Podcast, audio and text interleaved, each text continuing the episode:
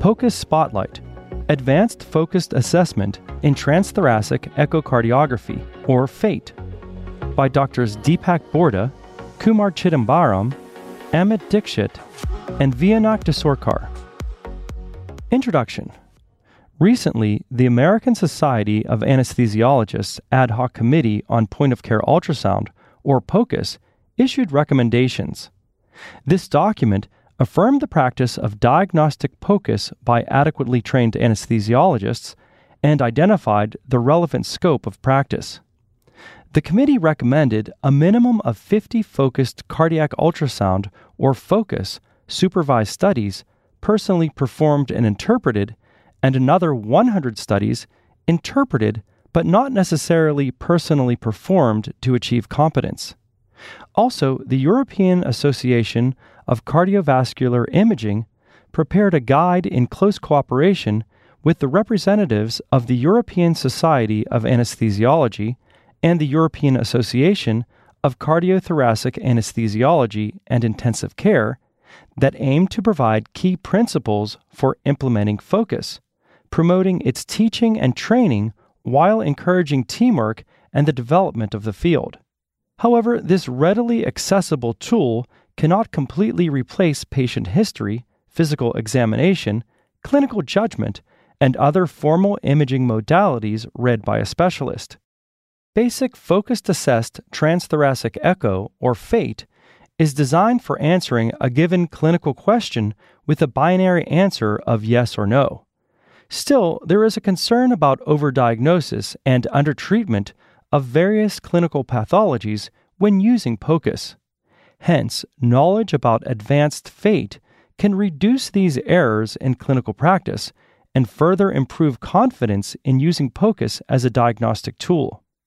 It is recommended that the operator should always select the cardiac preset on the ultrasound machine to optimize the image quality and reduce the time required for adjustments.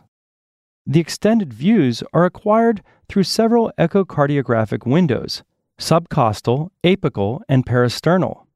Since one of the extended views of the inferior vena cava, or IVC, in the subcostal window has been discussed previously, only the other views will be discussed in this article. These views are obtained to further assess the Doppler measurements, which are a key aspect of advanced FATE. This is particularly important to further minimize errors in measurement and interpretation. The extended apical views are typically obtained with the patient in a left lateral tilt of 45 degrees. Usually, the apex is located in the left fourth or fifth intercostal space. The apical four chamber view is obtained with the marker pointing towards the left shoulder. This is the basic view and acts like a landmark whenever there is difficulty in obtaining other extended views. From this view, if the transducer is tilted anteriorly, typically performed by a tail down maneuver, the left ventricle outflow tract, or LVOT, and aortic valve, or AV, are visualized in the apical five chamber view. A color flow window is then focused on the LVOT and AV. This view is very useful for evaluating the LVOT velocity time integral, or VTI, for cardiac output measurement as described in the next section. A pulse wave Doppler, or PWD, is placed approximately 1 centimeter proximal to the AV to obtain the LVOT envelope below the baseline. This is carefully traced to obtain the LVOT VTI. This view is also very useful in the assessment of AV pathologies, such as aortic stenosis, or AS, aortic regurgitation, or AR, or hypertrophic cardiomyopathy. To assess these pathologies, first the color flow Doppler is applied to determine the blood flow direction. There will be a turbulent flow in AS patients. In cases with AR, there will be a red blood flow jet. A continuous wave Doppler, or CWD, is then applied to assess forward below the baseline or backward above the baseline blood flow. The shape of the CWD envelope is also important in identifying pathologies. For example, in cases of hypertrophic cardiomyopathy with obstruction, the CWD envelope is a typical dagger shape. By performing a tail up maneuver, again the apical four chamber view is obtained. From this view, the transducer is rotated counterclockwise 60 degrees with the orientation marker pointed towards the left shoulder to obtain the apical two chamber view. This view is useful for assessment of LV systolic function and ejection fraction calculation. It demonstrates the anterior and inferior walls of LV and any regional wall motion abnormalities, which might suggest left anterior descending and right coronary artery involvement, respectively. From this view, if the probe is rotated counterclockwise, the apical long axis or apical three chamber view is obtained. This view demonstrates the atrium, mitral valve, LV, inferolateral wall, and anteroseptal wall, LVOT, and AV. Similar to the apical five chamber view, this view is useful for assessing LVOT VTI for cardiac output measurement and AV pathologies. For those at an expert level, this view enables assessment for mitral regurgitation as the anterior and posterior mitral leaflets can be visualized. From the parasternal long axis or PLAX view, the right ventricular or RV inflow view is obtained by tilting the transducer inferiorly towards the patient's right hip. The tricuspid valve, or TV, appears in the center of the sector. To the upper right is the anterior wall of the RV, and to the left is the inferior wall of the RV. The right atrium, RA, and the proximal IVC are in the lower part of the sector. The right ventricular outflow tract or RVOT view, enables visualization of the pulmonic valve, or PV, and outflow of the RV. To obtain this view, the transducer is tilted anteriorly from the PLAX view and rotated slightly clockwise. The cardiac structures visualized in this view include the RVOT, two leaflets of the pulmonary valve, the main pulmonary artery, or PA, and in some instances, the bifurcation of the PA. If the transducer is rotated clockwise from the PLAX view, two other important views can be obtained the parasternal short axis at the mitral plane and the parasternal aortic short axis view. The parasternal short axis view at the mitral plane is useful for assessing mitral leaflets at the anterior, left side of the screen, and posterior commissures. It provides important information about the location of mitral regurgitation jet when color flow Doppler is applied. The parasternal aortic short axis view also provides useful information regarding tricuspid regurgitation, atrial septal defects, and PV and AV function. All the parasternal views are obtained from the same window by gentle manipulation of probes with either tilt or rotation movements. Finally, the suprasternal view is obtained with patients in a supine position with their heads slightly turned to the right. The orientation marker is placed to the back and left of the patient. On the left side of the screen, ascending aorta is visualized, while in the center of the screen, arch of aorta and right pulmonary artery are seen. On the left of the screen, the brachiocephalic trunk, left common carotid artery, and left subclavian artery are seen followed by the descending aorta. This view is particularly useful for diagnosing aortic dissection as well as for the assessment of aortic stenosis. Methods of measurement Doppler. The Doppler effect is the phenomenon in which the frequency of a sound wave changes for an observer moving relative to the emitter of the sound. In echocardiography, it is used to calculate the velocity of the blood flow and direction across various chambers of the heart. The Doppler formula permits us to calculate blood velocities based on the Doppler shift between the emitted and received signals. the formula is rearranged to give the velocity as follows. V equals delta F times C divided by 2F sub O times cosine theta. V equals measured velocity, delta F equals Doppler frequency shift, C equals average speed of ultrasound in human soft tissue, 1,540 meters per second, F sub O equals emitting frequency of the transducer, cosine theta equals the cosine to the angle between the Doppler beam and the blood flow direction. 2 is a constant due to the Doppler pulse traveling to and from the transducer. The measured velocity greatly depends on the angle between the blood flow and the ultrasound beam. Hence, it is always recommended to be as parallel as possible, ideally below 20 degrees, to reduce the error between 6 and 7%.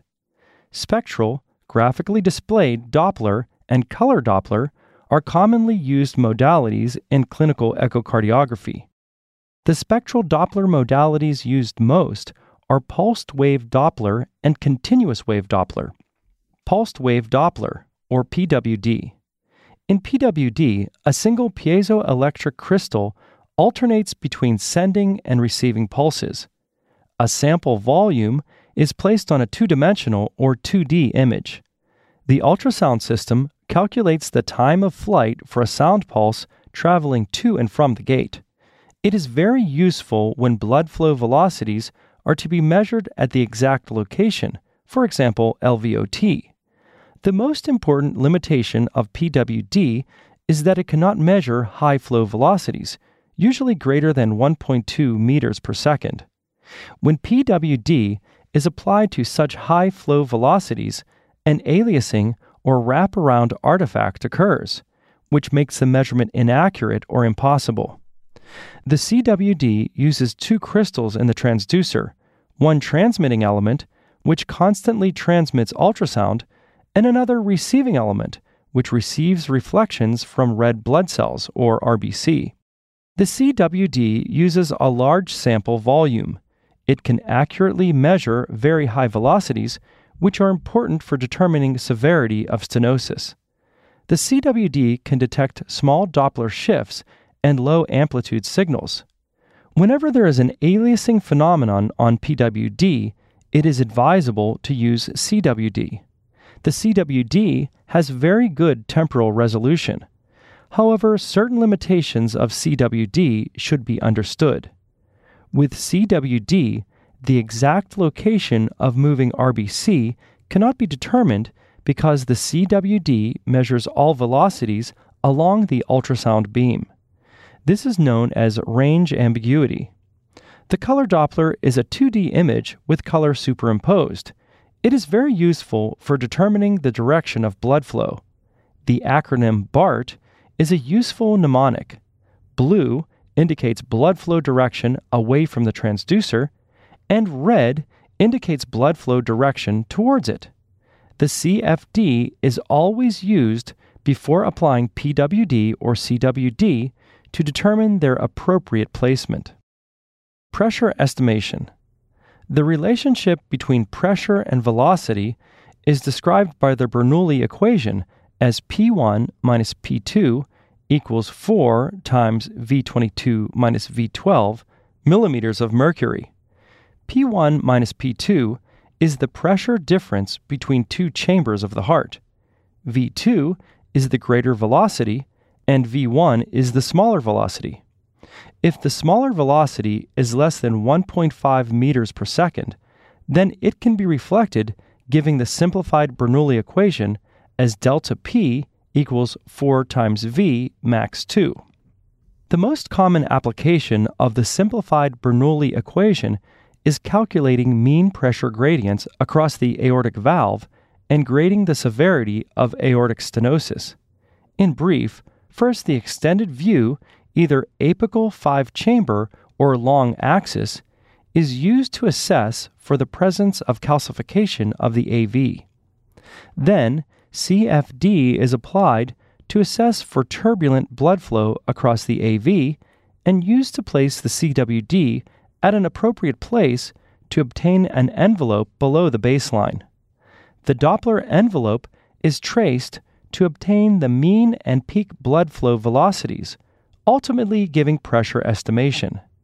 In aortic sclerosis, although the valve is calcified, the gradients across the AV are not increased. Typically, in an AV peak velocity greater than 4 meters per second, AV mean gradient of greater than 40 millimeters of mercury, and AV area less than 1 square centimeter indicates severe aortic stenosis. Pulmonary hypertension is associated with adverse perioperative outcomes across all surgical categories. The assessment of pulmonary hypertension is determined by the addition of right ventricular systolic pressure, or RVSP, to central venous pressure, or CVP. Initially, a CFD window is placed over the tricuspid valve to visualize tricuspid regurgitation, followed by the application of CWD exactly at the point of the regurgitant jet. There will be an envelope below the baseline, which is traced to yield RVSP. The CVP is determined by an assessment of IVC collapsibility. The addition of RVSP and CVP will ultimately determine the calculation of pulmonary artery systolic pressure. Another very important clinical condition, pulmonary embolism or PE, is a relatively common life threatening complication in the perioperative period. Pulmonary embolism is a time sensitive emergency that requires a rapid diagnosis to ensure adequate intervention and management, and POCUS has been shown to have high specificity in the setting of massive PE. As the RV pressure surpasses that of the LV, the ventricular pressure gradient causes systolic movement of the interventricular septum from the RV to the LV during systole. Therefore, the typical donut shape of the LV changes into a D shape. This D shaped septal shift is nearly pathognomonic for acute massive PE, and it should be high on the differential diagnosis of any patient in the perioperative setting who has recently had surgery or has been immobile because of trauma. A massive PE will cause the RV to appear greater in size than the LV on an apical four chamber or subcostal four chamber view. In addition, increased RV pressure will enlarge the RA. McConnell's sign is a distinct echocardiographic finding described in patients with acute PE. There is a distinct regional pattern of right ventricular dysfunction with akinesia of the midfree wall, but normal motion at the apex. Cardiac output measurement. Another important utility of advanced FATE is the measurement of cardiac output. A combination of 2D imaging and Doppler ultrasound has the potential to provide a rough measure of cardiac output. Initially, a PLAX view is obtained and LVOT diameter is measured in mid systole approximately 1 centimeter proximal to AV. This yields the LVOT area. Then an apical five chamber view is obtained and CFD is placed specifically at the LVOT, followed by application of PWD again at 1 centimeter from AV. This yields LVOT VTI. The product of LVOT area and LVOT VTI is the stroke volume, which is ultimately multiplied by heart rate to give cardiac output. In a recent study, the normal values for LVOT VTI across various races and age groups was 20.2 plus or minus 3.6 centimeters. The accuracy of echocardiographic measurement is debatable, but trends are considered generally reliable. The Doppler method is based on the assumption that the LVOT is circular. However, the LVOT is actually more elliptical. The Doppler method assumes that flow at the LVOT is laminar. A change greater than 12% in LVOT VTI with passive leg raising is considered significant and indicates fluid responsiveness. Conclusions there is an ever increasing complexity of surgical patients. As many anesthesiologists are becoming more familiar with basic fate, the obvious next step is learning advanced fate views and expanding the role of POCUS in clinical practice. Advanced fate should always be used in conjunction with an appropriate history and physical examination. The goal of FATE is to simplify its utility as a diagnostic tool by enabling clinicians to determine with confidence whether pathology is present. Thank you for listening. If you liked this episode of ASRA Pain Medicine News, please consider subscribing, sharing with a friend, or leaving us a review.